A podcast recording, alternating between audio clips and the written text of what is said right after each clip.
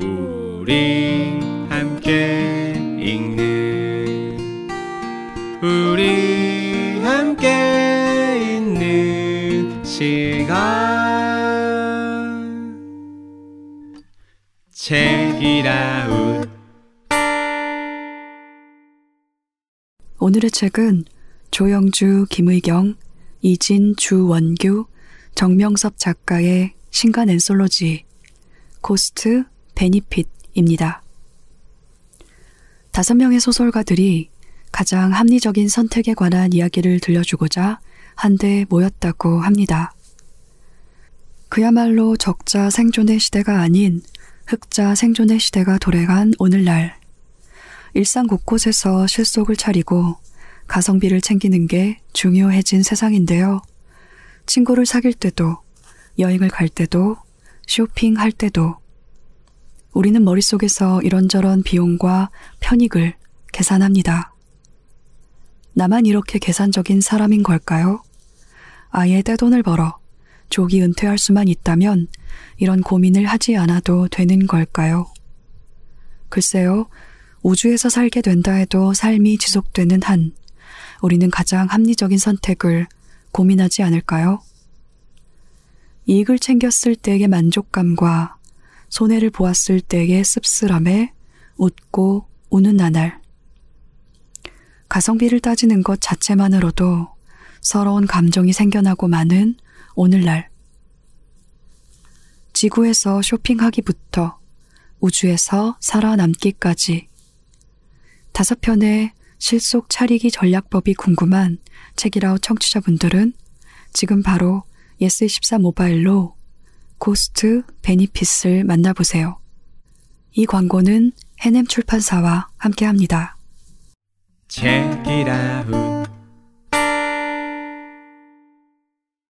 안녕하세요. 책임감을 가지고 어떤 책을 소개하는 시간이죠? 어떤 책임 시간입니다. 저는 불현듯이고요. 프랑스 엄님 나와 계십니다. 안녕하세요. 네, 안녕하세요. 네, 어제에 이어서 오늘도 켈리님과 함께 할 수 아, 없게 되었죠. 너무 어색하네요. 항상 켈리님이 먼저 인사를 네. 하고 제가 다음에 하는데 제가 그냥 안녕하세요라고 말하니까 너무 어색하기도 하고 어 진짜 이게 책이라웃이 아닌 것 같고 음. 우리 켈리님 빨리 코로나 극복하시고 아, 올해 안에 코로나가 네. 종식되기를 정말 정말 기원하는 마음입니다. 네 불현드님은 최근에 뭐 재밌는 일 있으셨어요? 최근에 네. 제가 요새 이제 가끔 이제 여기저기 뭐 강연을 한다거나 뭐 진행을 할 때 항상 그 자가진단 키트, 키트를 네. 가지고 집에서 하고 나가거든요. 네. 근데 처음에는 이게 굉장히 불편했어요. 어, 코 깊숙이 어. 스스로 뭔가를 찔러가지고 이제 어떤 액체와 섞어서 결과를 보는 이 과정이 짜증도 나고 번거롭기도 했는데 종종 하다 보니까 이제 너무 익숙하게 이걸 음, 하게 된게 음. 이것도 뭔가 그 살아가는 데 있어서 삶의 어떤 일종의 루틴이 된 것이 아닐까라는 생각이 들기도 하면서 좀 쓴웃음이 나더라고요. 이런 것들이 있었고 최근에는 날씨가 너무 오락가락해서 맞아요. 좋았다가 추웠다가 저는 일단 겨울옷을 다 드라이 맡겼다가 아직 넣지를 못하겠더라고요. 그래서 언제 또 추워질지 모르니까 3월 말까지 4월 초까지는 일단 두꺼운 옷들도 좀 꺼내놓고 그렇게 생활을 하려고 합니다. 네.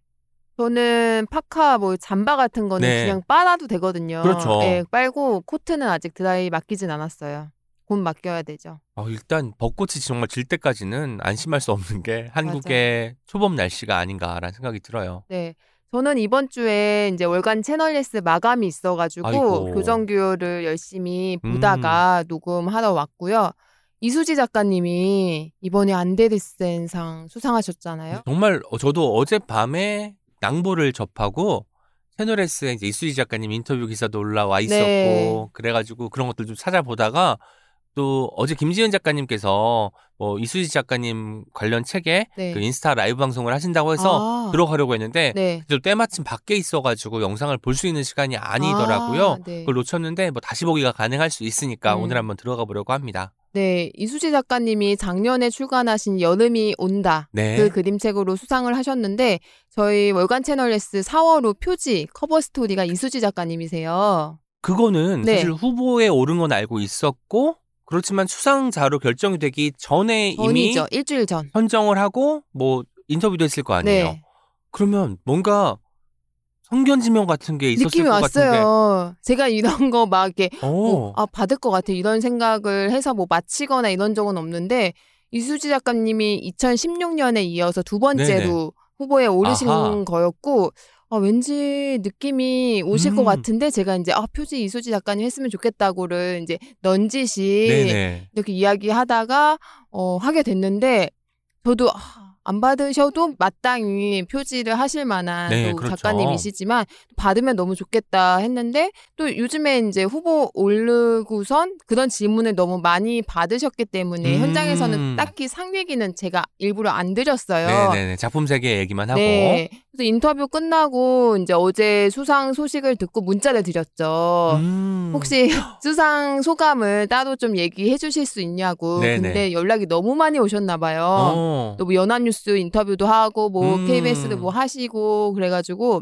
공식 그 소감 말고는 이제 연락이 없다가 방금 한 시간 전에 단문이 왔어요. 오. 근데 제가 마감을 했기 때문에 이 소감을 기사화는 못 하는데 네. 그래도 작가님 답문이 너무 귀여워서 여기서 살짝 얘기해도 돼요? 너무 좋죠, 저는. 네, 청취자 분들만 들을 수 있는 수상 소감인데 짧고 너무 귀엽습니다. 수상 소감.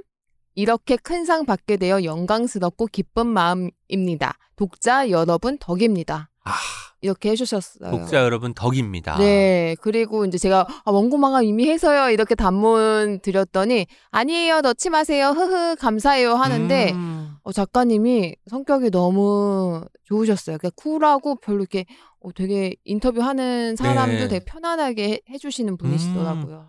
이수지 작가님 그림책 저도 몇 권 읽어봤는데 네. 특히 좋았던 게 이 선. 아, 선, 선. 동작이 너무 살아 있잖아요. 그쵸. 그 선이 정말 어쩜 이렇게 음. 유려할까? 음. 사람을 정말 사람답게 만들어주는 맞아요. 선이다라는 생각을 했는데 이번 수상 저희 온맘 단어에서 축하 말씀드리겠습니다. 네, 다음에 언제 또 신간 나왔을 때 책이라웃에 모셨으면 네. 좋겠다는 마음이 들었어요. 백희나 작가님도 나오셨으니까 그러니까요. 이수지 작가님도 초대를 하면 네. 나와주시지 않을까라고 바라봅니다. 네. 오늘 어떤 책 주제는 사실 켈리님께서 정하셨는데 아, 그니까요. 켈리님이 정해주셨는데. 빈자리. 네네. 오늘 주제가 그럼에도 희망 입니다. 아마 뭐 사실 희망은 우리가 늘 품고 살아야 된다. 뭐 희망이 있기 때문에 삶이 조금 더 근사해진다라고 얘기하지만 보이지 않는 것이기 때문에 희망이 대체 어디 있어? 음. 뭐 그리고 희망 없이 살 때도 있을 것이고 그리고 희망을 품고 있다고 하더라도 그것이 실현되지 않았을 음. 때는 또 좌절하기도 하잖아요. 그러다 보니까 늘 꿈꾸고 있지만 음. 항상 좀 뒤쪽에 가 있는 음. 어떤 가치 같다는 생각이 들었습니다. 네. 최근에 희망한 적이 있을까요? 최근에 희망 엄청 하고 있고요. 어떤 희망? 어, 그냥 마음속에 개인적인 일이지만, 어, 힘든 일이 조금 있었거든요.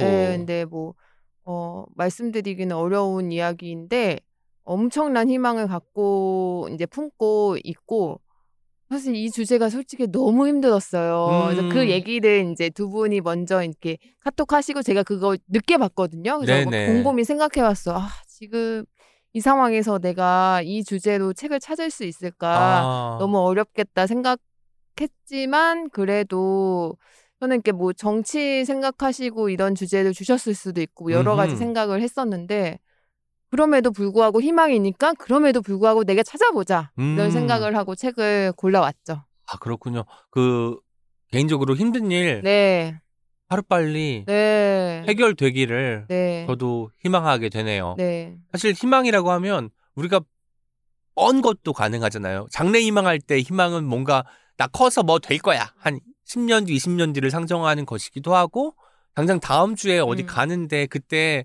뭐 사람들 그때까지 아프지 않고 무사하게 거기 당도할 수 있기를 바라는 희망은 네. 좀 가까운 것이기도 한데 저에게는 이런 것 같아요. 희망이란 게 뭐 품고 있는 것이긴 하지만 어떤 일이 달성이 됐잖아요. 네. 그러면 기분이 좋은 게 아, 내가 이거를 원하고 있었구나. 음. 뒤늦게 알아차리는 경우도 네. 있더라고요.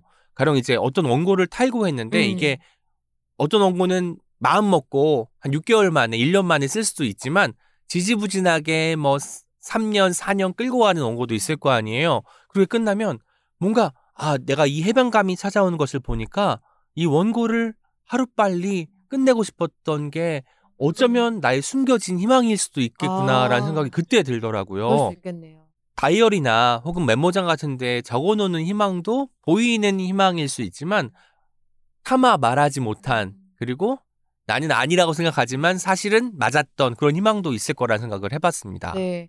그리고 이제 결과론적으로 봤을 때는 내가 원하는 희망, 사항이 정말 100% 똑같이 실현되진 않아도 그 과정에서 겪는 음. 여러 가지 뭐 감사함도 있을 수 있고 그렇죠. 배우는 것도 있잖아요. 그래서 네네. 과정에 대한 생각도 하게 됐던 것 같아요. 요즘. 아무튼 조속한 시일 내에 네. 포엄님의 마음의 짐이 덜어지기를 제가 또 간절히 바라고 또 바라겠습니다. 감사합니다. 저희가 그러면 읽다가 오늘은 책 소개를 저부터 하고 그 다음에 프랑스 엄님이 하시고 마지막에 켈리님이 하실 차례인데 네. 캘리님 차례에 또 안부를 좀 물어보고 싶어요. 지금 뭐 책 소개를 들을 수 있는 상황은 아닐 것 같고 목소리만이라도 좀 청취자 여러분들께 네. 캘리님의 어떤 안부를 좀 묻고 네. 지금 어떤 상황인지에 대해서 궁금해하실 테니까 전화 연결해 보면 어떨까요? 네, 좋을 것 같고요. 그래도 또 캘리님이 이책 소개에 대한 열정이 솔직히 그렇죠. 저희 셋 중에 top이잖아요. 그럼요, 제일 영업력도 탁월하고 네, 탁월하죠. 이 책을 정말 골, 되게 일찍 고르시고 열심히 준비를 맞아요. 해주시기 때문에 전화 연결 상태가 조금 안 좋더라도 책 속에 약간 1분 스피치처럼 오 좋다. 네, 조금 짧고 굵게 저희가 요청을 또 해보면 어떨까 싶습니다. 예전에 네. 우리 문제집 풀 때 옆에 써머리 그 주요한 것들만 몇 개 적어놓는 거 있잖아요. 그쵸. 이런 걸 보는 느낌으로 네. 켈리님에게 1분 요약을 네. 부탁드리도록 약간 하겠습니다. 리포터처럼 해주시면 좋을 것 같습니다. 네, 저부터 소개를 하겠습니다. 저는 사실 책을 읽을 때 갖는 희망이 하나 있어요. 뭐 좋은 책들은 다 그렇지만 발견이 있는 책을 오. 좋아해요. 새로운 발견. 발견이 뭐 새로운 것일 수도 있고 이런 거죠. 이미 알고 있던 것을 확신하게 하는 것일 수도 있어요. 그리고 암, 그러니까 새로운 것을 알게 되는 것, 어떤 것을 깨닫는 것도 일종의 발견일 것이고 새로운 풍경이나 새로운 정서 이런 것들을 그 일깨워주는 이런 책들도 저는 발견이 있는 책이라고 생각을 합니다. 그래서 발견 있는 책들을 좋아하는데 이렇게 말하면 사람들이 야 발견 없는 책이 있냐? 있습니다, 여러분. 찾아보면 있죠. 분명히 있고 있어요. 하지만 물론 저같이 이제 소개할 책 그리고 이제 게스트분들의 책들은 어떻게든 발견하려고 하는 이제 마음을 가지고 책을 읽기 때문에 발견될 확률이 높아지는 음. 것이지 모든 책에 발견이 있는 것은 아닐 수도 있다는 말씀을 전하고요.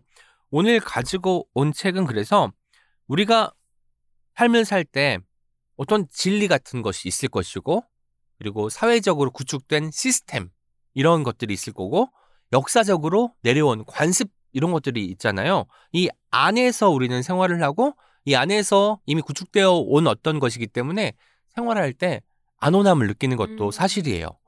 왜냐면 뭐가 되어 있으니까 정비가 되어 있는 상황에서 난 이렇게만 하면 되니까 좀 편한 것도 있는데 이 정해진 것, 주어진 것을 의심하는 데서 한 번쯤 이게 맞는 걸까? 과연 그런 삶만 존재할까? 라는 질문에서 더 나은 삶에 대한 상상이 가능하다고 저에게 얘기해 준 책을 가지고 왔습니다. 저는 어쩌면 이게 희망인 것 같아요. 오. 지금 좀 별로고 힘들고 아프고 미래가 막막한데 그럼에도 불구하고 뭔가 좀 다르게 생각해 볼까? 한번 이걸 해볼까? 라고 사람들에게 그 독려하는 책, 이런 책이 희망을 주는 책이어서 이 책을 가지고 왔고요. 제가 오늘 가지고 온 책은 아마 많은 분들이 제목은 들어보셨을 거예요. 룰루 밀러 작가님의 물고기는 존재하지 않는다. 아, 완전 화제작이고 지금 베스트셀러고. 네, 아직도 베스트셀러죠. 작년 말부터 음. 완전히 지금 출판계에서 어, 이 책 어쩌다가 이렇게 인기 많아졌어? 아, 저도 엄청 궁금해가지고 일단 책을 사기는 옛날에 샀어요. 네네. 근데 아직 안 읽었어요. 아. 그래서 오늘 불현드님이 어떻게 소개해 줄지가 엄청 엄청 기대하고 네. 제가 이 책을 읽진 않았지만 겨울서점님이 소개한 영상도 아. 보고 출판사 대표님의 인터뷰도 읽고 네. 그런 뭐랄까요 배경 지식 이 책에 음. 대한 그런 것들을 되게 많이 들었거든요. 그럼 이 책이 작년 말 12월에 출간이 네. 됐는데 저도 사실 올해 샀습니다. 네. 올해 1월에 샀기 때문에 1월 말에 샀기 때문에 뭐 그렇게 나오자마자 산 것은 아니거든요. 근데 왜 갑자기 음. 물론 겨울 서점에서 이제 소개하기도 하고 음. 그랬지만 왜 많은 사람들의 선택을 받았는지가 궁금해졌습니다. 혹시 그 대표님께서 말씀을 해주시던가요? 네, 제가 직접 인터뷰한 건 아니지만 월간 채널레스 이번에 4월호 특집이 과학책입니다. 과학책. 이수지 작가님이 표지인 네. 바로 그 호. 네, 특집 주제가 과학책인데 너무너무 이분의 사연이 궁금하고 이 책의 사연이 네. 궁금해서 제가 인터뷰 좀 해달라고 요청을 드렸어요. 그래서 그 기자님이 별다른 홍보 없이 입소문으로 베스트셀러가 된 책인데 어떻게 가능했냐고 여쭤봤더니 어 1인 출판사거든요. 곰 출판사가. 아. 네, 1인 출판사인데 그 번역가 선생님과 편집자의 반응이 워낙 좋았어서 음. 다른 책들과는 조금 다르게 홍보를 적극적으로 하긴 하셨대요. 아. SNS에 책 소개를 좀 많이 올리고 오피니언 리더들한테 책도 음. 많이 보내셨대요. 그래서 최소한의 기본적인 홍보는 진행했지만 특별히 홍보 기법이 있었던 건 아니라고. 근데 정말 입소문의 위력으로 베스트셀러가 된 거고 물론 이제 겨울서점님의 그 되게 이 책을 막 처음에 올렸던 영상이 책 소개를 한 게 아니라 이 책이 왜 재밌는지를 자꾸 자꾸 궁금하게 만드는 네. 정말 특별한 영상이 있거든요. 그 영상도 한몫했을 거고, 음. 예. 그러니까 뭐 누가 막 진짜 출판계에서는 어 이 책 안 읽으면 안 돼. 뭐 이제 어. 얘기 통하려면 이 책 읽어야 돼. 이렇게 해가지고 저도 많이 들었거든요. 네. 그 인플루언서들이 이제 입소문을 내기 시작해서 그 화제가 되고 한 명 두명 사기 시작해서 베스트셀러가 됐는데 그만큼 읽은 분들 중에는 실망했다는 분도 가끔 계시더라고요. 너무 기대가 크기니까. 어, 그러니까 저는 사실 그래서 음. 그럴 그런 상황에서 책을 구입하고 읽을 때 이런 마음가짐이 있어요. 아, 왜 이 책이 이렇게 화제일까? 음. 라는 궁금증이 있지만 이게 너무 커버리면 맞아요. 실망할 가능성도 있기 때문에 네. 과연 무엇이 있길래? 라는 궁금증과 그런 어떤 여러 가지 그 화제 이런 것들을 좀 내려놓고 내가 정말 책을 읽을 때 가장 중요하게 생각하는 그 발견이 있는 책인지를 그 위주로 책을 읽기 시작했습니다. 이 책의 부제가 상실, 사랑, 그리고 숨어 있는 삶의 질서에 관한 이야기인데요. 음. 이세 가지를 다 담고 있는 책이기도 한 것 같아요. 뭐 과학책일 것 같긴 하지만 사실 과학을 통해서 삶을 이야기하고 있는 책이거든요. 그리고 책의 앞에는 무수히 많은 매체에서 이 책이 보낸 찬사 음. 이렇게 한가득입니다. 한사가 엄청난 카피가 하나 있잖아요. 이게 뭐, 뭐 뭐 죠? 그 뭐 이게 뭘로 둘러싼 뭐 책이다 뭐 약간 네. 짧고 굵은 찬사 하나 소개해 주세요. 아마 띠지에 있는 더 내셔널 북 리뷰의 그 한 줄 평인 것 같아요. 책은 모양을 한 작은 경이. 맞아요. 이거 작은 경이라는 경이. 표현을. 그러니까요. 저도 이거 보고 네. 또 기대감 상승. 하지만 한쪽으로는 야 너무 크기게 다 하지 마. 네가 원하는 것만 찾아라고 네. 했는데 이런 그 찬사와 어떤 부제하고 띠지에서 발견할 수 있는 여러 가지 기대감들. 그런데 평정심을 유지하면서 읽는 게 저한테는 하나의 과제였고 기대가 크면 실망이 클 수 있으니까. 실제로 좀 처음에는 뭐 잘 읽히다가 막 진도가 빨리 나가는 그런 책은 아니에요. 약간의 참을성도 필요하고 어떤 사람의 궤적을 따라가는 것이기 때문에 약간의 인내심도 필요한 책입니다. 그리고 한 번의 위기가 아 찾아왔습니다. 위기요? 근데 이 어. 위기는 어. 저만 가진 게 아니었어요. 음. 이 책을 지은 사람은 룰루 밀러지만 여기에 나오는 그 과학자가 한 명 있습니다. 생물학자가 있는데 이름이 데이비드 스타 조던이에요. 이 사람의 인생이 처음에 좀 펼쳐지면서 이야기가 시작되거든요. 근데 뭐 어릴 때 이야기, 성인이 되어서 뭐 공부하고 연구하는 것에 대한 이야기, 뭐 결혼에 대한 이야기 나오는데 79페이지였습니다. 이 부분에서 데이비드 스타 조던이 전 부인이 그 사별을 했어요. 사별을 하고 한 페이지 만에 재혼을 한 거예요. 뭐 근데 그게 크게 뭐 음. 서사에 문제가 있다는 것이 아니라 음. 표현상의 문제가 좀 있었습니다. 제가 한번 읽어 드릴게요. 네. 그런 다음에는 물고기를 잃었을 때와 마찬가지로 이번에도 자신이 잃은 것을 되찾기 위해 미국의 황야로 다시 나갔다. 수전이 죽은 지 2년이 채 지나지 않아 그는 새 아내를 얻었다. 제시 나이트라는 대학교 2학년생으로 여러 면에서 데이비드에게는 한층 업그레이드된 아내였다. 오 와, 너무 충격적인데요? 그러니까 이게 표현이 사실 보고 나서 어? 그 수전이 오. 죽었고 수전은 이제 그 집안일을 하면서 아이들을 돌보는 네. 일을 했을 거 아니에요. 그리고 새 아내를 얻었는데 아내가 그 제시 학생. 나이트라는 이름이고 대학생이기 때문에 뭐 탐사를 간다거나 어. 뭐 어디 갈 때 함께 갈 수 있다는 점에서 한층 업그레이 업그레이드된 아내였다라는 표현을 써가지고 충격적이다. 이게 뭐지? 라고 해서 잠깐 저는 응. 그때 어안이 벙벙했습니다. 네. 근데 전뿐만이 아, 아니었더라고요. 다른 사람도 얘기 많이 하죠. 구병호 작가님이 어. 79페이지의 응. 이야기를 정확히 하진 않으시면서 네. 어떤 부분 때문에 갑자기 읽다가 초반문인데 멈췄다라고 해서 제가 업그레이드 그 이야기냐 봤더니 맞다고 하시더라고요. 어. 그래서 이제 병모 작가님은 거기서 책 읽기를 중단하셨고 저도 아, 다 읽어야 돼 말아야 돼라고 생각하다가 왠지 이게 도입부기 때문에 왠지 다른 여정이 앞으로는 펼쳐질 것 같다는 생각 때문에 계속 저는 읽게 됐습니다. 물론 저도 여기서 삐걱하고 하루 정도는 책을 덮어둔 채로 열지 않았거든요. 그리고 다시 읽기 시작했을 때 마지막까지 다 읽고 읽기를 잘했다 라고 생각을 했습니다. 어, 마지막이 최고라고 그런 얘기를 많이 들었어요. 하지만 제가 말씀드릴 수는 없죠 거기까지는. 그렇죠. 에필로그가 최고다 이런. 그래서 이 표현은 뭐 음. 번역상의 뭐 오류는 아닌 것 같고 음. 아마도 미국의 유머일 음. 수도 있을 것도 같고 하지만 이 저자가 또 음. 여성이거든요. 그렇기 때문에 좀 원문과 음. 대조를 한번 다시 해보면 또 좋지 않을까라는 생각도 가지게 되었습니다. 네. 일단은 우리가 저자 이야기를 안 할 수 없을 것 같아요. 룰루 밀러라는 그 작가님이고요. 방송계에서 퓰리처상이라고 불리는 피버디상이라는 어. 게 있대요. 이 상을 수상한 과학 전문 기자.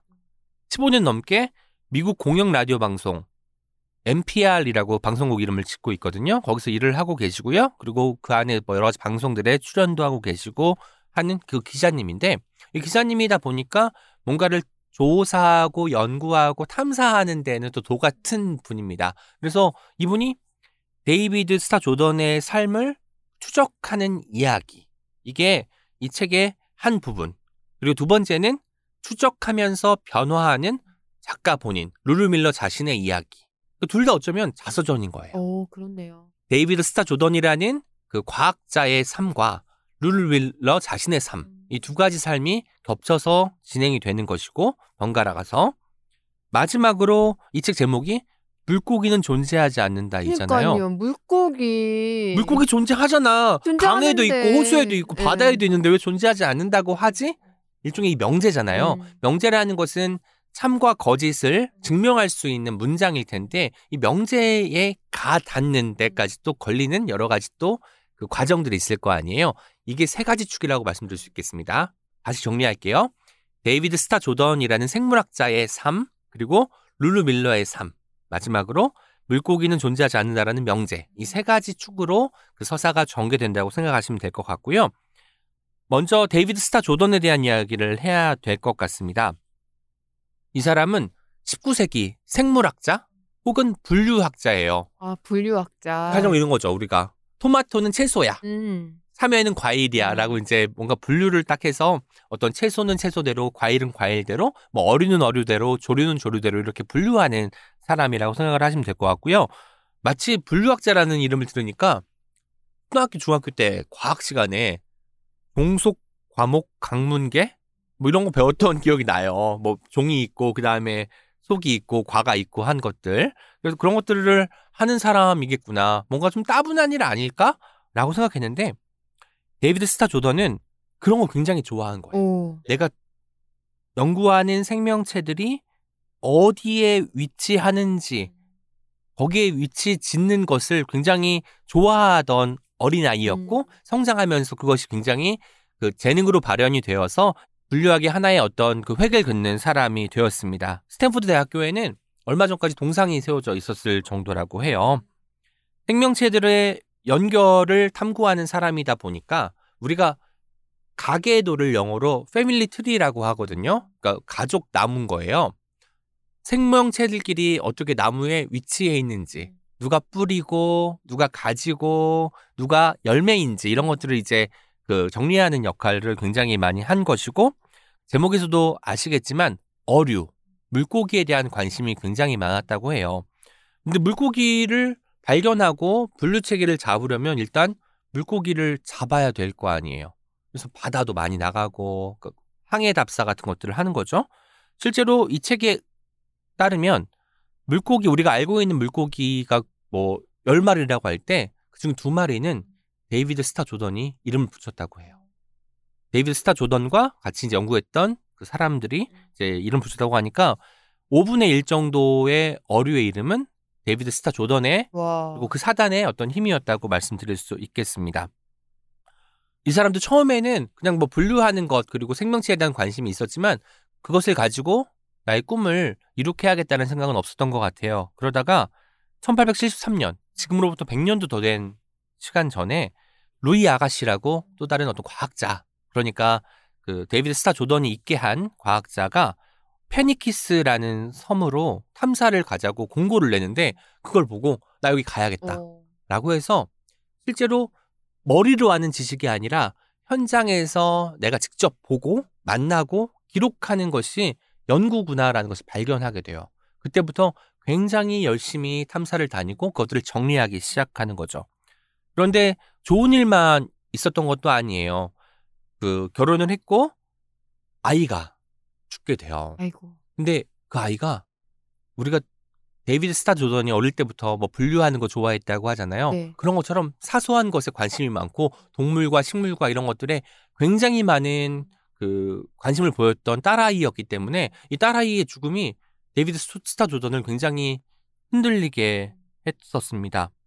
그리고 수집한 물고기들이 지진, 어. 자연재해로 인해서 다 섞여 들어가고 그러다 보면 우리가 물고기 앞에 자기가 분류 체계를 통해서 정리해 놓은 것과 거기에 붙여놓은 이름이 있을 거 아니에요. 이런 것들이 다 뒤죽박죽 되면서 지금까지 뭐 10년 넘게 연구했던 게 하루 아침에 무용지물이 되는 순간도 있었어요. 그럴 때 사람들은 포기하겠죠. 그런데 데이비드 스타 조던은 오히려 그때 더 열심히 분류를 시작하는 인간이 그렇게 나약한 존재가 아니구나라는 생각이 들었을 정도입니다. 102페이지에 딱 이런 문장이 있습니다. 사람들이 이렇게 자신의 무력함을 느낄 때는 강박적인 수집이 기분을 끌어올리는데 도움이 된다. 오히려 더 상실의 아픔을 수집으로 채우려고 했던 사람이 데이비드 스타 조던이었어요. 데이비드에게는 그 물고기라는 존재가 무한한 위안을 음. 가져다 주는 것이었고 물고기가 사는 물이라는 세계는 내가 평생 탐구해야 될 대상이자 내가 가장 사랑하는 공간이 되기도 했었습니다. 우리가 물고기를 처음 보고 이 물고기에 대한 이름이 아직 붙여지기 전까지는 이거는 어쩌면 미지의 존재일 수 있잖아요. 이 미지의 존재에 한 발 한 발 다가가는 일이 굉장히 중요했던 것 같고요. 앞쪽에 또 이런 문장이 있어서 제가 소개해 드리려고 합니다. 이 우주에서 아직은 미지의 한 조각에 불과한 새로운 물고기를 한 마리 한 마리 잡아다가고 새로운 이름을 하나씩 붙일 때마다 믿을 수 없는 도취적인 감정이 몰려왔다. 혀에 닿는 그 달콤한 꿀, 전능함에 대한 환상, 사랑스러운 질서의 감각. 이름이란 얼마나 좋은 위안인가. 이름이 예, 이름을 이란이다. 붙여주는 거. 어. 그래서 데이비드 스타 조던은 새로운 물고기를 발견하고 그 물고기가 어디에 속하는지 분류하고 그 물고기의 이름을 붙여주는데 거의 정말 평생을 다해 그 노력한 사람이라고 볼 수 있다는 거죠. 근데 다윈의 진화론을 또 알게 돼요. 그 진화론의 핵심은 사실 이거거든요. 생명이 살고 번성하는 데는 무한히 많은 방식이 존재하기 때문에 그 하나하나의 방식을 존중해야 된다라는 데까지 나아갈 수 있는 것인데 데비스타 조던 같은 경우는 내가 생각하는 그 분류 체계에 어긋나는 생명들도 있을 거 아니에요. 용납을 못 하는 거예요. 그렇기 때문에 자기가 믿고 있는 거, 내가 옳다고 생각하는 그 신념에 젖어버린 나머지 이 사람이 다른 사람들의 의견을 수용하기보다는 자기 세계에 빠지게 되는 거예요. 혹시 우생학이라는 말 들어보셨어요? 네. 우생학은 생명에도 위계가 있다는 학문이거든요. 우월한 게 음. 있다고 생각을 하는 것인데 이게 일종의 데이비드 스타 조던에게 나중에 신념이 되어버린 거예요. 아. 어쩌면 물고기가 데이비드 스타 조던에게 체계를 구축하는 대상이기도 하지만 자기가 신념 체계를 유지하기 위해서 필요한 대상이기도 한 것이었죠. 그런데 보통은 그 체계가 무너질 때 그리고 체계에 반하는 어떤 사례를 발견할 때 아, 깨달은 사람들이 있을 텐데 이 사람은 내가 지금 믿고 있는 것이 너무나 커다랗고 평생을 여기에 헌신했기 때문에 그쪽으로 돌, 눈을 돌리지는 않아요. 그러다 보니까 결국에는 자기 세계에 갇히게 되는 거죠. 제 생각에는 모든 깨달음 그리고 우리가 다음 세계로 넘어갈 수 있는 발판은 내가 어떤 오류를 저질렀다면 그 자신의 오류를 받아들이고 거기에 따르는 혼돈을 극복해야 된다고 보는데 세계가 혼돈에 가득 차 있다는 것을 너무나 잘 알았던 데이비드 스타 조던은 자신이 만든 혼돈에서는 나올 생각을 안 한 게 좀 아쉬웠던 것 같고 반면에 두 번째 화자죠. 룰루 밀러는 이 데이비드 스타 조던의 삶을 따라가면서 이 혼돈을 어떻게 이 사람이 직면했고 결국 거기에 거기에서 허우적거리다가 빠져나오지 않은 것을 보고 이 혼돈을 빠져나오려고 하는 거예요. 저자는 네, 저자는 실제로 굉장히 어려운 시기에 개인적으로 사랑했던 사람과 이별을 하고 그리고 원래 일을 했던 곳 방송국이었는데 방송국 일을 잠시 그만두고 아 소설이나 좀 써보고 싶어라고 해서 소설을 배우러 다른 도시로 이주해서 글도 써보고 했지만 모든 일이 생각했던 것처럼 잘 풀리지 않게 됐어요. 어딜 가면 내가 익명이 되겠지만 여전히 사람 마음 안에는 욕망이란 게 있잖아요. 그리고 미련이란 게 있기 때문에 뭘 해도 실제로 재미가 있거나 삶의 어떤 유인동기가 되지는 않았다고 이야기를 하는 거예요. 그때 데이비드 스타 조던을 알게 되고 이 사람의 삶에 급속도로 빨려 들어가는 거죠. 뒷부분은 그러니까 79페이지의 그 일종의 분기점이라고 음. 말씀드릴 수 있는 그 부분 이후에는 사실 룰루 밀러가 주인공이 되어서 아. 펼쳐 나가는 이야기가 더 많거든요. 그렇기 때문에 그때부터는 룰루 밀러의 이야기가 펼쳐지고 룰루 밀러가 조던의 삶을 따라가면서 지금까지 우리가 그 체계를 구축을 해서 뭐 사회 안전망이라는 이름으로 혹은 사람들이 공부하기 편하게 구축해 놓은 여러 가지 시스템들 이런 것들이 어떻게 보면은 우리가 지식을 습득하는 데는 유용하지만 특정 존재들을 가려버렸다. 인물이든 사회든 과학의 어떤 부분이든 부분이든 이런 것들을 가리면서 세계를 공고화하는 것이 아니었을까라는 생각을 하게 되는 거예요. 이런 말을 룰루밀러가 합니다. 좋은 과학이 할 일은 우리가 자연에 편리하게 그어놓은 선들 너머를 보려고 노력하는 것. 당신이 응시하는 모든 생물에게는 당신이 결코 이해하지 못할 복잡성이 있다는 사실을 아는 것이다. 우리가 체계를 구축한다는 건 단순화시키는 거잖아요. 하지만 사람도 우리가 인류라고 하고 인간이라고 할 때는 그냥 전체 집합 같지만 한 사람 한 사람이 얼마나 달라요. 그런 것처럼 뭔가 분류학이라는 체계, 생물학이라는 체계가 있고 그- 그것이 분명 학문에서 했던 역할이 있지만 그런 분류에만 너무 빠져들게 되면 각각의 개별성 자체가 무화될 수 있다. 이런 것들을 발견하면서 자기의 삶의 이 방식을 또 끌어들이면서 룰루밀러 자신이 또 성장해 나가는 과정이 두 번째 이야기입니다. 마지막은 아까 말씀드렸던 것처럼 물고기는 존재하지 않는다라는 명제. 이것이 어떻게 증명이 되는지에 대한 과정인데 제가 또 다 이야기하면 재미없으니까 이 부분은 데이비드 스타 조던과 룰루밀러의 이야기를 따라가시면서 자연스럽게 마지막에 안착하신 분들이 아실 수 있도록 남겨두도록 하겠습니다.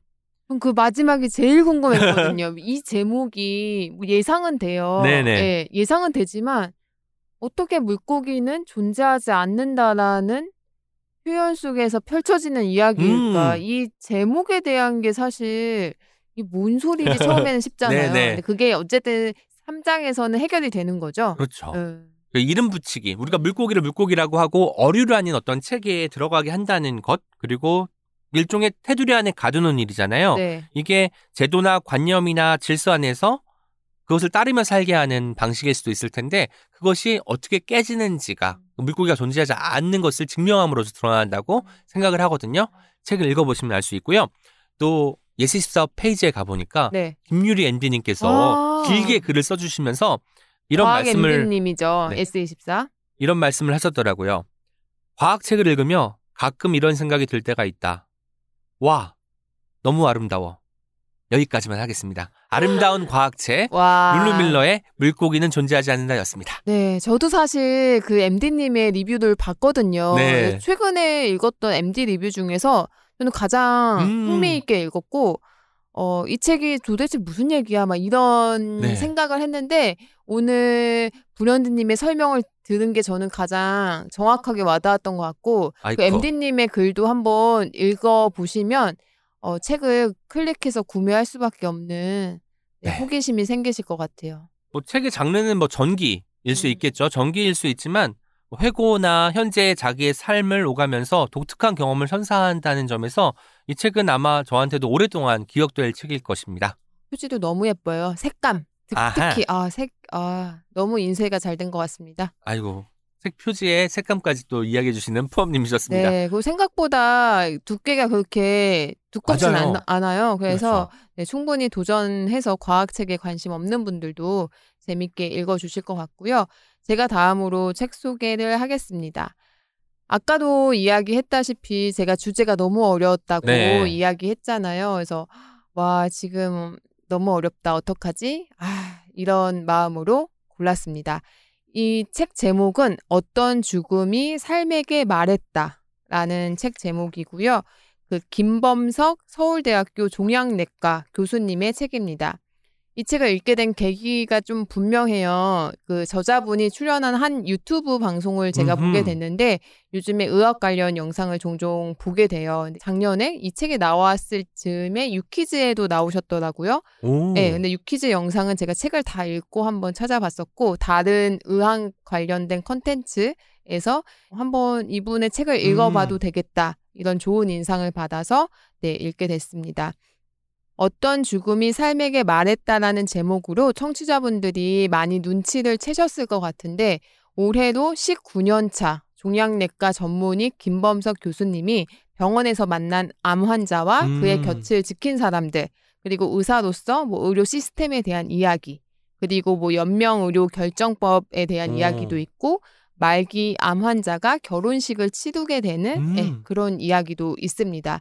교수님은 보령 의사 수필 문학상에서 대상도 받으셨고 에세이 오. 문학이라는 잡지에서 이제 수필가로 등단하시기도 했다고 합니다. 그렇군요. 네. 그래서 제가 블로그를 또 하시더라고요. 그래서 네네. 블로그를 의외로 의사 선생님들이 많이 하시잖아요. 정보 같은 것들 네. 공유하고 그리고 블로그 자기 블로그에서 글을 쓰는 의사 선생님들 글 보면 되게 저는 이게 자기 이름 걸고 하는 음. 이야기이기 때문에 되게 정확한 정보라고 아하. 생각을 하거든요. 그렇겠네요. 네, 그래서 블로그도 찾아보고 팔로잉도 했는데 네. 글이 글 자체가 되게 자연스러워요. 오. 너무 따뜻하지도 뭐 냉정하지도 않은 약간 적정한 음. 온도의 글인데 정수기에서 정수, 냉수, 온수 있잖아요. 정수 느낌. 정수 느낌. 아, 그러니까 막 차갑고 막 뭐 막 아 이거야 막 이게 이런 음. 느낌도 아니고 따뜻해. 제일 좋다고 하잖아 정수가 또. 정수는 대부분 냉수를 마시는데 네. 요즘 가끔 정수 마시려고 노력하고 있거든요.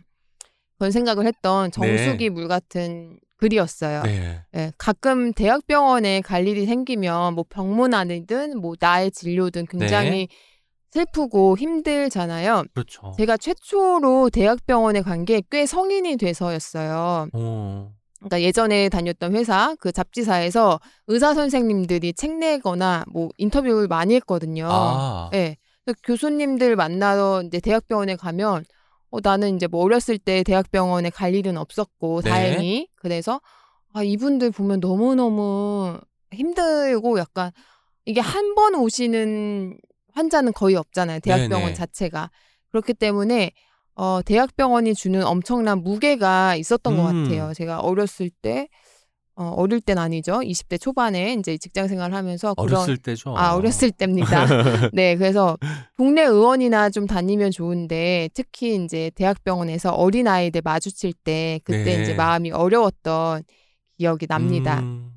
오늘 주제가 희망인데 저는 이제 죽음을 이야기하는 책을 가지고 왔잖아요. 네. 아픈 사람들의 이야기이기 때문에 사실 이 책을 읽고 아, 막 희망을 봤어. 막 이렇게 음. 이야기하실 분은 많지는 않을 것 같은데 제가 약간 도전 의식을 갖고 이 책에서도 희망을 한번 찾아보자. 음.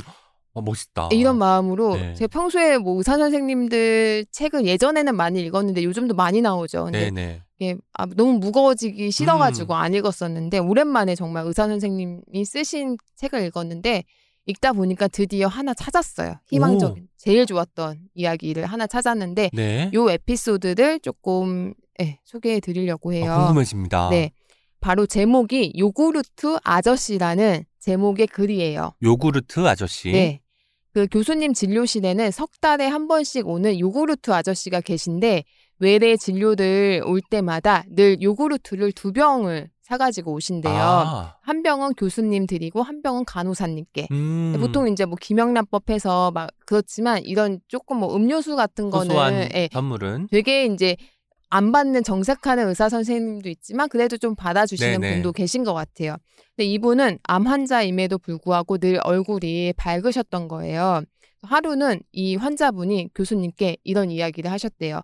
선생님, 선생님도 입꼬리 좀 올리고 웃으면서 사세요. 음. 너무 심각한 얼굴을 하면 환자들이 무서워합니다. 아이쿠, 제가 오늘은 말이 좀 많았네요. 오늘도 힘내세요. 이러시면서 진료를 아저씨가 네, 가신다. 환자인데. 환자인데 그것도 암 환자신데 사실 안병동에서 이런 환자를 만나기는 쉽지가 않은데 교수님도 교수님 자체가 뭐 에너, 오늘 또 컨디션 좋았어도 네. 환자가 힘들어하는데 그 앞에서 막 되게 뭐 화이팅 뭐 이럴 수는 또 없잖아요. 그리고 외래 진료가 제가 알기로는 하루에 몇십 명이기 때문에 네. 너무나 이것도 스트레스 받는 일이라고 하더라고요. 네, 시간도 맞춰야 되고 네, 대기하는 사람 뭐 한 시간 막 이렇게 많으니까. 근데 이 교수님이 요구르트 아저씨를 만날 때마다 되게 기분이 좋아지고 진료실 분위기가 음. 확 살아났다고 합니다. 그러면서 쓰신 이야기가 암 환자들 중에 극단적 장기 생존자들이 오. 있다고 합니다. 근데 이런 환자들은 교과서적으로 설명하기는 어려운데 공통점이 하나 있었어요. 네네. 그 공통점은 바로 긍정적. 아, 그러니까 이제 사기 말기라고 하는 상황이면 앞으로 몇 개월 남았습니다에 네. 대한 이야기를 했을 텐데 네. 그럼에도 불구하고 극단적으로 오래 사는 네. 사람들이 있다는 네. 거죠. 그리고 오. 이제 사기랑 말기는 확실히 다르다고 합니다. 그러니까 네네. 사기랑 예, 의료의 의학적으로는 그리고 적어도 이제 거의 20년이 됐죠. 교수님이 봐온 극단적 장기 생존 환자들은 긍정적이긴 했는데 한결같이 긍정적이었다고 해요. 음. 사실 의사 선생님도 이제 과학을 다루는 거잖아요. 의학을 다루는 건데 네네. 어, 긍정적이어야지 오래 살 수 있다 이런 이야기를 하는 게 쉽진 않잖아요. 그렇죠. 그런데 포인트가 정말 이거였어요. 한결같은 긍정성. 음. 그리고 자기 관리. 그러면서 요구르트 아저씨가 이제 긍정적이었던 게 뭐 항상 결과가 좋았기 때문은 아니고 뭐 재발한 적도 있고 상태가 나빠지기도 했는데 자신에게 놓인 나쁜 상황을 놀랄 만큼 무심하게 음. 대했다고 하세요. 평정심이 네. 있는 분이, 분이셨군요. 네. 하루는 이제 수술을 해야 되는 상황이라서 아 교수님이 이제 괜찮으시냐 이렇게 물어봤더니 이렇게 말씀을 하셨다고 하네요. 나빠지면 할 수 없죠. 저 이 정도면 괜찮게 살았습니다. 치료는 할 수 있을 만큼 열심히 잘 받으면 되고요. 즐겁게 살다가 때 되면 가면 돼요. 이런 아. 이야기를 하셨다고 해요. 그런 말 하기가 진짜 어렵죠. 어려울 것 같은데. 네. 교수님은 이 아저씨 이야기를 하시면서 결과에 대한 긍정성을 말하는 게 아니라 과정과 태도에 대한 긍정성이라고 음. 이야기를 해주세요. 그러니까 좋은 결과를 보장해주면 열심히 치료를 받겠다. 이런 긍정이 아니라 어떤 어려움이 닥쳐도 내가 잘 해낼 수 있다는 믿음. 그 자체가 긍정이라고 말씀을 해주셨어요. 말씀하시니까 알겠는데 긍정과 낙관은 다른 거더라고요. 긍정은 있는 그대로 받아들이는 데서 오는 아. 것 같고 나 좋아질 거야 어. 앞으로 나아질 거야라고 어. 확신하는 것이 이제 낙관인 것 같은데 네. 긍정을 먼저 해야 네. 낙관도 할 수 있는 것 같다는 음. 생각이 들기도 합니다. 네. 어, 최근에 제 아는 후배가 이제 뭐 의료 그 관련된 걸 뭐 찾아봤는데 네. 정말 어 그, 이거는 과학적으로 설명할 수 없지만 음. 어, 의사들도 인정을 한다고 합니다. 아. 네, 긍정적인 마인드가 이 치료에 정말 좋은 영향을 미친다는 거. 그러니까 마음의 병이 네. 몸의 병으로 이, 이동하는 것도 사실이잖아요. 네. 그런 것처럼 마음가짐이 정말 중요하다는 사실을 또 한 번 또 느끼게 되네요. 네. 또 예전에 저 같으면 제가 약간 이제 시니컬한 성격도 있고 막 현실적이고 회의적인 면도 많은 성격인데 어, 이 책을 예전에 이제 봤으면 어, 뭐 그런- 그런가 보다 뭐 이랬을 텐데 이번에는 읽으면서 되게 감동스럽고 아 이런 에피소드를 좀 많은 분들이 알면 좋지 않을까 생각이 음. 들어서 뭐 기질은 어쩔 수 없겠죠. 근데 어, 한 번쯤은 나도 정말 긍정적인 사람이 되고 싶다는 생각을 최근에 좀 하게 됐어요. 바뀔 수 있습니다. 바뀔 수 있죠. 네. 바뀔 수 있죠. 태도니까. 네, 태도니까. 저는 의사 선생님들한테 관심이 조금 예전부터 있었던 편이에요. 왜냐하면 뭐 구조적인 음. 문제에 대해서 얘기를 하면 또 이해돼요. 그러니까 불친절한 사람도 이해되고 의사 네네. 선생님들 어쩔 수 없으니까. 그래서 저는 항상 약간 공부하고 가서 음. 딱딱 질문만 딱딱 하고 알아듣게 이렇게 음. 하려고 노력을 하는데 그럼에도 불구하고 저 사람이 아, 이제 불친절하고 이제 힘든 진료를 음. 받았을 때 막 인격 저 의사는 막 이렇게 얘기하죠. 근데 물론 어떠한 상황에서도 환자를 배려하는 모습이 더 먼저인 의사 선생님들도 있죠. 네. 근데 이 책을 읽다 보면 이제 사실 이런 책을 쓰는 교수님은 그래도 환자에 대한 관심이 있기 때문에 이런 이야기들을 알고 음. 있는 거잖아요. 하지만 또 교수님이 직장인이기도 하고 네. 또 병원은 또 돈을 벌어야 되는 또 어떤 조직이기도 합니다. 네. 그래서 막 응급 환자가 있을 때 교수님이 휴가를 간 뭐 그런 에피소드도 아. 있고 최근에 제가 이제 막 많은 사람들한테 위로 같은 걸 이제 좀 받으면서 음. 약간 이렇게 문학적인 위로 같은 느낌이 오. 오면 싫은 거예요. 그뭔 이제 줄 알아요? 하나 가공된 약간? 가공까지는 아니지만 너무 정제돼. 어. 정제된 느낌? 너무 음. 단정한 막 그러면서 막 힘들었어요. 그래가지고 이런 거지 힘든데 내일은 내일의 태양이 떠오를 거야. 아 이런 식의 어떤 이야기. 네 그냥 뭔가 실질적인 도움을 주는 게 훨씬 낫다. 현실적이고 실질적인 도움이 훨씬 더 절실했을 때니까. 네 절실해서 그런 위로를 주는 사람들이 너무 너무 오. 고맙고 나도 이렇게 해야겠다 이런 생각이 들어서 제가 이제 의사 선생님의 글을 읽으면서 음, 여러 가지 생각과 고민을 하고 결론적으로 되게 상투적이지만 음. 긍정적인 사람이 내가 되어보자. 정말 그게 네네. 나의 삶과 나의 건강과 그 모든 것들을 좀 바꿀 수도 있지 않나. 이런 생각을 되게 초등학교, 중학교, 고등학생처럼 해봤습니다. 어, 근데 너무 어려운 일일 것 같지만 아마 사람 하나가 몸이 바뀔 수 있을 만한 그런 결정인 것 같고 목표인 것 같아요.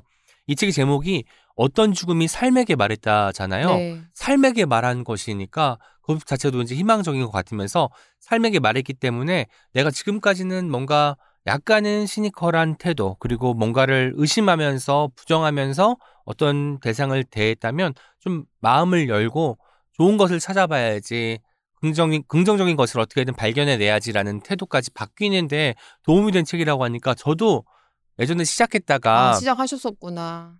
중간에 아파가지고 좀 덮은 적이 있어요. 이제 음. 저도 이제 아버지가 암으로 돌아가셨기 때문에 네. 아버지와 병원에 갔던 여러 가지 일들이 떠오르면서 음. 그때 어떤 그 풍경들이 겹쳐 보이는 거예요.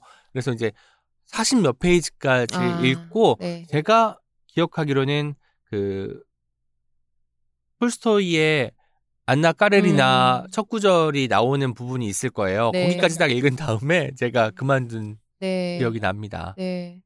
그래서 저는 또 이 책을 읽으면서 약간 어떻게 나한테 이런 일이 어떻게 나한테 막 이런 음. 생각을 저희가 살면서 하잖아요. 그렇죠. 근데 그러니까 겸손해지는 마음도 음. 생기더라고요. 왜냐하면 어 나라고 뭐 이런 일 못 겪을 수는 없는 거잖아. 음. 나보다 더 힘들고 더 어려운 사람도 훨씬 많고 막 이런 생각들도 들면서 아, 뭐랄까 막 그러니까 낙관을 얘기하는 책도 아니고 뭐 긍정적으로 살아라 이런 책도 아니고 네. 뭐 의사의 마음을 이해해 주세요 이것도 아니고 뭐 이렇게 하면 나아야 되는 이런 책도 아닌데 음. 그냥 이게 현실이고 이게 팩트인 거고 하지만 이 안에서도 긍정, 희망을 음. 발견하는 사람들은 또 발견할 수가 있지 않나 이런 네네. 생각을 좀 해봤습니다. 우리가 죽음이란 말 앞에서는 늘 좀 겸허해지는 게 있는 것 같아요. 그러다 보니까 나를 좀 돌아보게 되고 안 가지고 있었던 것들을 갖기 위해서 어떤 그 계획을 세우고 가치관을 바꾸기도 하는 것 같습니다.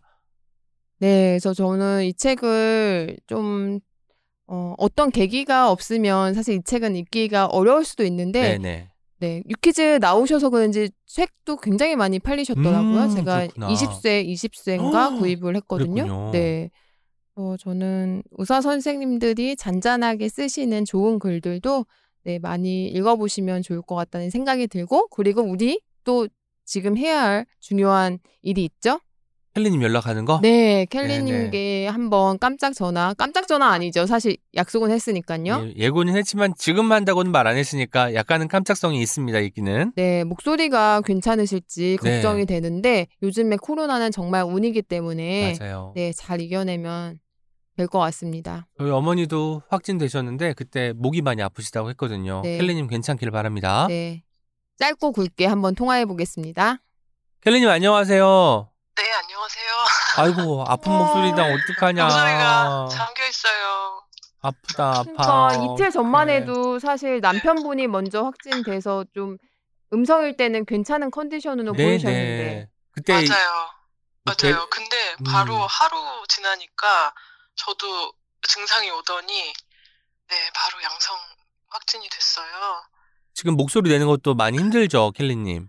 기침이 나올까봐 아. 제가 목소리를 작게 내고 있는 거예요. 네. 그러면 목소리 좀 높이면은 막 기침이랑 재채기가 나가지고 절대 높이지 마세요. 네, 그러면 네.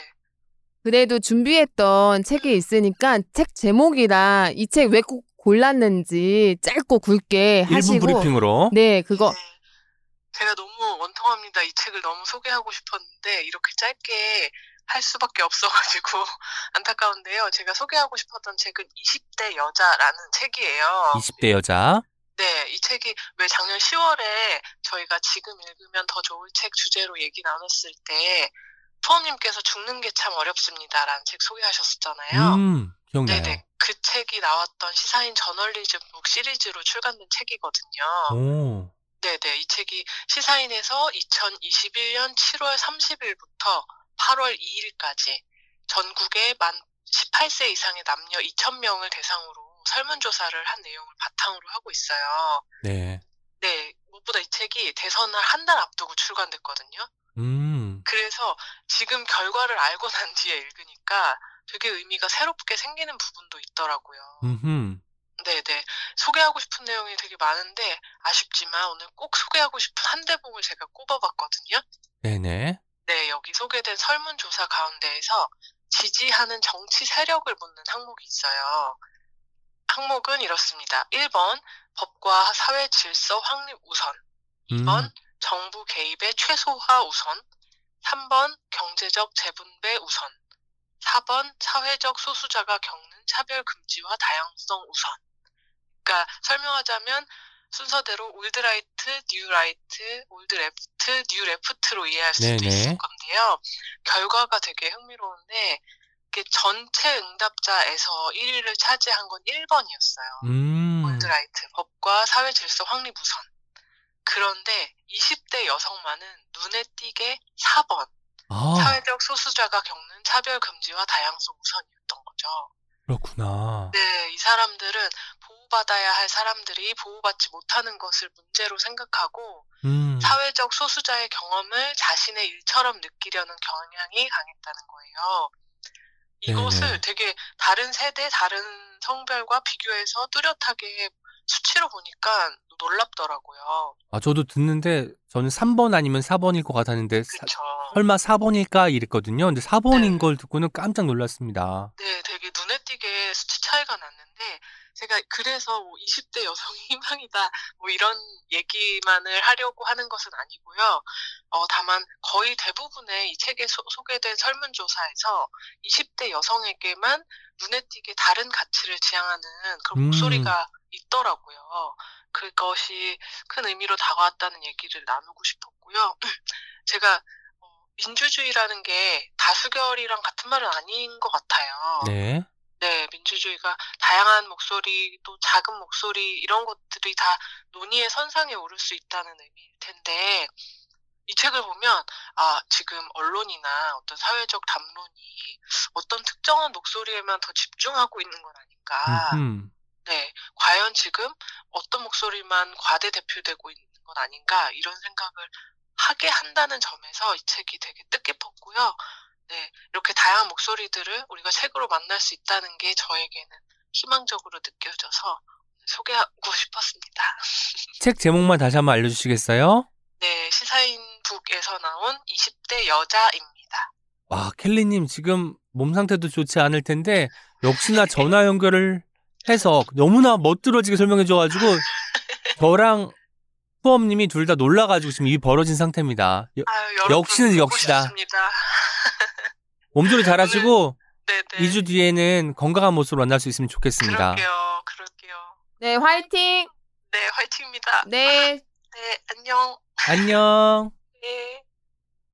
5분을 했다고요? 네. 역시 켈리님은 아, 지금 얼마나 아까우셨을 거야. 엄청 많이 준비하셨을 텐데. 네, 이 사례뿐만 아니라 또 들려주고 싶은 이야기들이 얼마나 많았겠어요. 네. 그래서 아 지금 책 설명 듣는데 물론 전화 연결이니까 더 귀를 쫑긋 세우고 듣기도 했지만 켈리님은 진짜 책 속에 정말 잘하신다 이런 생각이 들었습니다. 저는 마치 약간 리포터 현장에 나가신 아프지만 내가 네네. 이 소식을 전하는 약간 그런 리포터의 그런 열정도 느껴졌고요. 얼른 어 켈리님 이런 목소리 처음 듣는 것 같아요. 항상 네, 네. 네, 좋은 맑은 목소리셨는데 음. 빨리 쾌차하셨으면 좋겠고 20대 여자 네. 룰루밀러의 물고기는 존재하지 않는다. 그리고 김범석 작가님의 어떤 죽음이 삶에게 말했다. 그리고 시사인 북수에서 기획한 20대 여자 이 세 권 소개해 드렸고요. 저희는 2주 뒤에 모두 건강한 상태에서 새로운 책과 새로운 기획으로 찾아뵙겠습니다. 여러분, 2주 뒤에 또 만나요. 안녕. 우리 함께 읽는 우리 시간 책이라웃